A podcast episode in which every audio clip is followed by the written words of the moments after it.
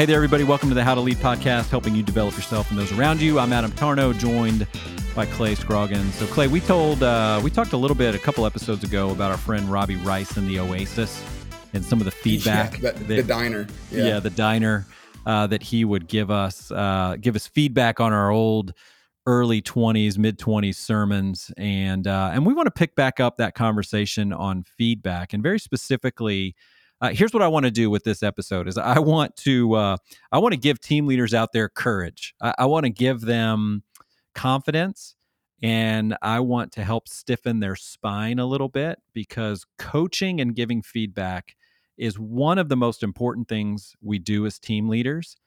And I think it can also be one of the most rewarding things we do as team leaders because I've got a suspicion that when we get to the end of our career and we look back, we're going to be more encouraged and feel more proud of who we developed not necessarily what we accomplished. And so uh, I see a lot of team leaders that will pull punches. They won't say critical things to somebody because they fear an emotional reaction from that person and they don't want to get into a conflict and they don't want to be around some high emotion and uh, stumbled across some content that I think may be helpful for us in that situation. Can you think of a time in your leadership journey where you gave somebody feedback and they kind of lost it? For sure. And I can think of a situation right now where I have feedback to give and I'm not giving it because of the fear of what this person might feel or how they might handle it. So I, I am just over and over again, more and more convinced that receiving feedback is difficult, but giving feedback is Yeah. almost as challenging, perhaps, maybe It more really is. challenging. Yeah. and and I'm just seeing less. I'm I'm I'm talking to more and more leaders who are having a more difficult time giving feedback because of the way that people are responding to it. I think our mutual friend Jonathan Pokluda, I heard him say recently that there was a day where uh, I trusted you because I believe you had my best interest in mind.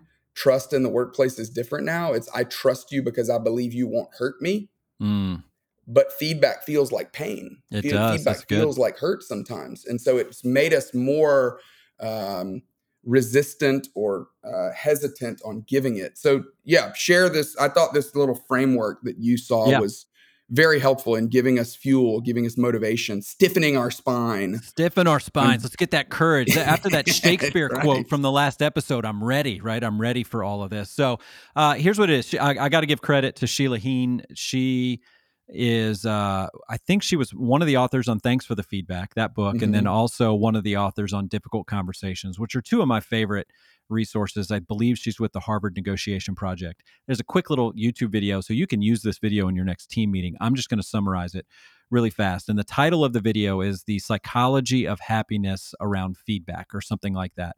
Three basic concepts. I'm just going to explain them. And when I explain this, every single person listening is going to go, oh my gosh, that's totally it. Right. So this isn't going to be new information. This is just going to put some words around things we already know to be true.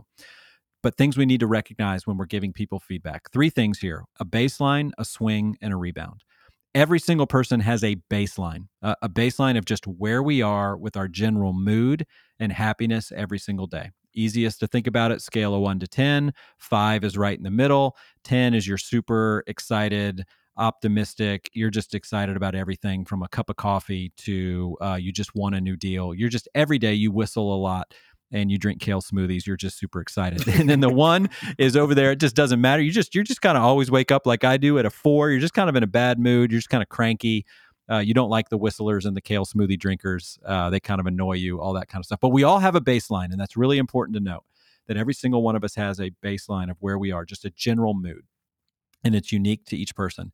Now, when we receive feedback, and I'm not going to talk too much about positive feedback because I think those are easy and fun to give. I think most of us struggle with more negative and critical feedback. So let's talk very specifically about how this impacts our negative feedback that we may receive or critical. There's a swing. And so the baseline moves. So when you hear negative feedback, your baseline is going to move. When you hear some criticism, it moves. That also is unique per person. So some people, uh, you may it doesn't matter where, if you're a positive or negative on the baseline. You just maybe don't have a lot of swing when you hear negative. You may just go down one point. For others, you may go down nine or 10 points. But all of us have a different swing that we experience when we hear some negative news. And then there's the rebound. And the rebound differs again per person on how long they're going to stay at this new, uh, you know, criticism affected baseline. Then they're going to come back to their normal baseline. Again, some really interesting research to point there, both on the positive and the negative side. When you study lottery winners, a lottery winner, they win a big amount of money. They generally come back to their baseline after about a year on the positive side. And then the one that's strangely encouraging to me those who go to prison, uh, their baseline will go low, but they generally come back to their their normal baseline after about a year. So everybody's Wow. baseline is eventually going to come back. And so, like I hear her say Sorry, this. Adam. Yeah.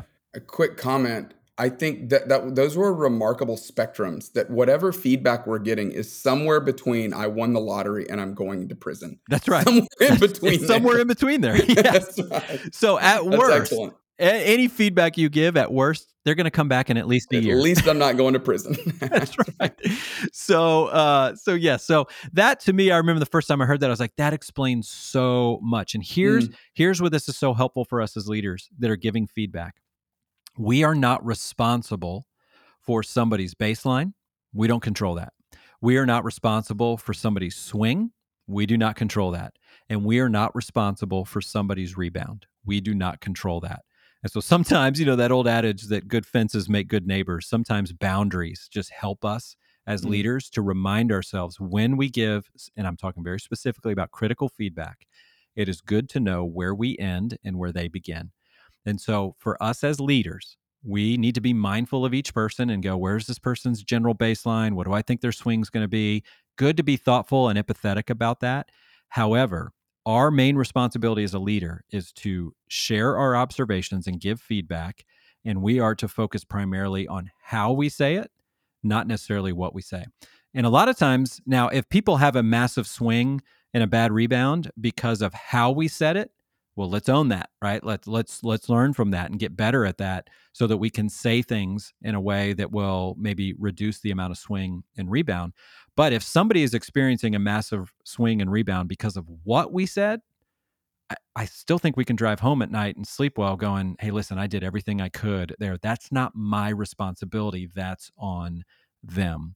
And so, um, yeah, so I'll stop there and, and give you, uh, what are your thoughts when you hear that about the, the baseline, the swing and the rebound? Well, the thing that it would that it helps me do is it helps me be more thoughtful about feedback, right? To be able to eh, ask some questions ahead of time. What do I think this person's baseline is? Because if it is a person that is not the whistler, the you know everything's just always hunky dory and fantastic and fabulous all the time. Yeah. Uh, if it's a person that has more of a uh, realistic mindset, then to to be able to deal with recognize that and in dealing with them for the next several weeks to recognize okay well i shouldn't be surprised that they're not you know rainbows and kitty cats because they're that's not who they were before. That's right. so that's not who they're going to be afterwards. I think that's very helpful. It's also helpful to remind myself there is going to be a swing that there is going to be some kind of reaction to this. And it also is pretty comforting to know that okay it's not about whether or not they'll rebound. It's about how long do I think the rebound will take. That's right. But I love what you said about it. Really, it it what's incumbent upon us, what we're responsible for, is the how to say it.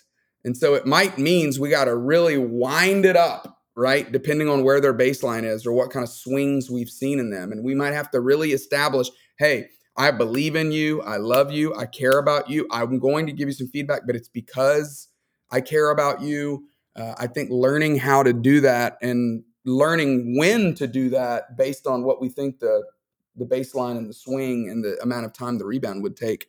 I think that's just really it allows me to be more thoughtful. That's, That's really right. really helpful. That's right. And to me, where the boundary helps, and I'll go back and reference the the series of episodes you and I did on conflict, and very specifically that I think it was the the third of that part, uh, third in that series of of episodes where we talked about withdrawal, escalation, negative interpretation, and very specifically invalidation. And so invalidation is telling people that they should or should not feel things and that things are not that big of a deal. That that this I think what Sheila Heen is telling us here and the baseline, the swing and the rebound, that will prevent us from taking feedback and turning it into conflict because if we watch somebody that has a big negative swing and then they stay down for a long time, for us to just be like invalidating them, just going, you know, that's stupid. Like, this isn't that big of a deal. Why are you feeling so bad? Or Right. you should be getting over this. Like, listen, that is not your responsibility. So you can ask questions and be curious and all this stuff, but people are going to go at their own pace with this and take a deep breath. They're eventually going to come back. And so they will get back to their baseline. And that that to me is really helpful there just to so if I'm sharing critical feedback and somebody they just show all the physical signs of just like the life is sucked out of them and they're and they deflate like a balloon before me. I can't tell them to stop that. Right? I can just go, yeah, I would imagine that's hard to hear. I just want to remind you that I'm not saying this to make you feel bad. I, I, I know you can get better at this. I've been through this before too. Uh, so I'll just give you some space here to feel whatever it is you need to feel, and and that's okay. I that acronym that you gave for that podcast. If you missed that podcast, you got to go and listen to that. But that was the acronym Weenie, right? Yeah. Withdraw, escalate, negatively Interpret. interpret, and invalidate. That Yeah. was so helpful. But you're right. I think this couples really, really well with that. That if we can remind ourselves now, when I'm giving this, don't do that because it might actually don't do any of those. Don't be a weenie, right? Yeah. uh, it will um, that really will impact the swing and the amount of time it takes to rebound. That's I right. would just say this too, Adam. I'm learning this over and over again. Learning to give people feedback that is not all glowing Hmm. is not just a skill of great leaders, but it is, and it's not just a gift that you're giving other people, but it earns you trust and respect with people. That's right. I, it is remarkable how this happens, but I've got a really good friend who's in the executive search industry, and he said, I have to make myself give both the company feedback on how they're interviewing, but also the candidate. I have to give the candidate feedback on how he or she is coming across. And when I do, it endears them to me Yeah. that was a remarkable highlight for me and then i've i've see it on the flip side i was i had a speaking engagement last week where they they gave me some unsolicited feedback. They took the time to go here's two things we want to give you that we loved and one thing that we would love for you to change next time we do an event with you. And it was I, it was spectacular. I really That's awesome. respected that they were willing to do that. And it and it didn't make me feel like less of a person or communicator. It really just thought i thought okay well that's their culture. That's who they are. That's and they said it that way. This is just who we are. This is not about you but next time you do this this is the way we think about it. It was just super helpful uh, in I, I didn't have much of a swing and i didn't have a huge rebound because of the way they did it and it did it endeared me to this person. It made me think well this really is a great leader. That's and so awesome. you learning how to do this is essential. Yeah, I mean, listen, let's uh, let's book in this episode with quotes from Jonathan Pokluda because when I started working on his team, you know, now close to ten years ago, uh, he would always tell new hires if you want to find one way to become very valuable on this team or to this organization, that is learn how to give feedback in a productive way. Uh, and so wow. so you're right. I mean, it is. There's a lot of people out there that will view it as a gift and as you trying to help them um, to get better and we we got to be really careful about the way we give it and i feel like we've done that plenty of times in episodes on how to do that um, and so this one i think is just again we're trying to encourage leaders like what are you responsible for? You're responsible to give the feedback because that's your responsibility as a leader. You're abdicating responsibility if you're not going to give somebody the feedback both the good and the bad. So you've got to do it. And and if you're like ah but i don't want them to freak out remember that's not your responsibility. That is on them. And so you share the Sure, yeah. feedback do it in a thoughtful with good intent uh, take take all the care to say it in the right way how you do it but what you say uh, if they react to that that that's on them. And so hopefully that'll encourage a few leaders out there to engage in those conversations and do that thing that is so important for their organizations love it. All right. Well clay as always great to be with you. We'll talk to you again next week. Yeah. Thanks adam well, that's all we got for today's episode of the How to Lead podcast. You can always reach out to us via email. We can be reached at info at howtolead.work. That's info at howtolead.work. Every episode is mixed and edited by the team over at Sound of a Rose. You can learn more about them at soundofarose.com. Thank you so much for listening. We'll talk to you again next time.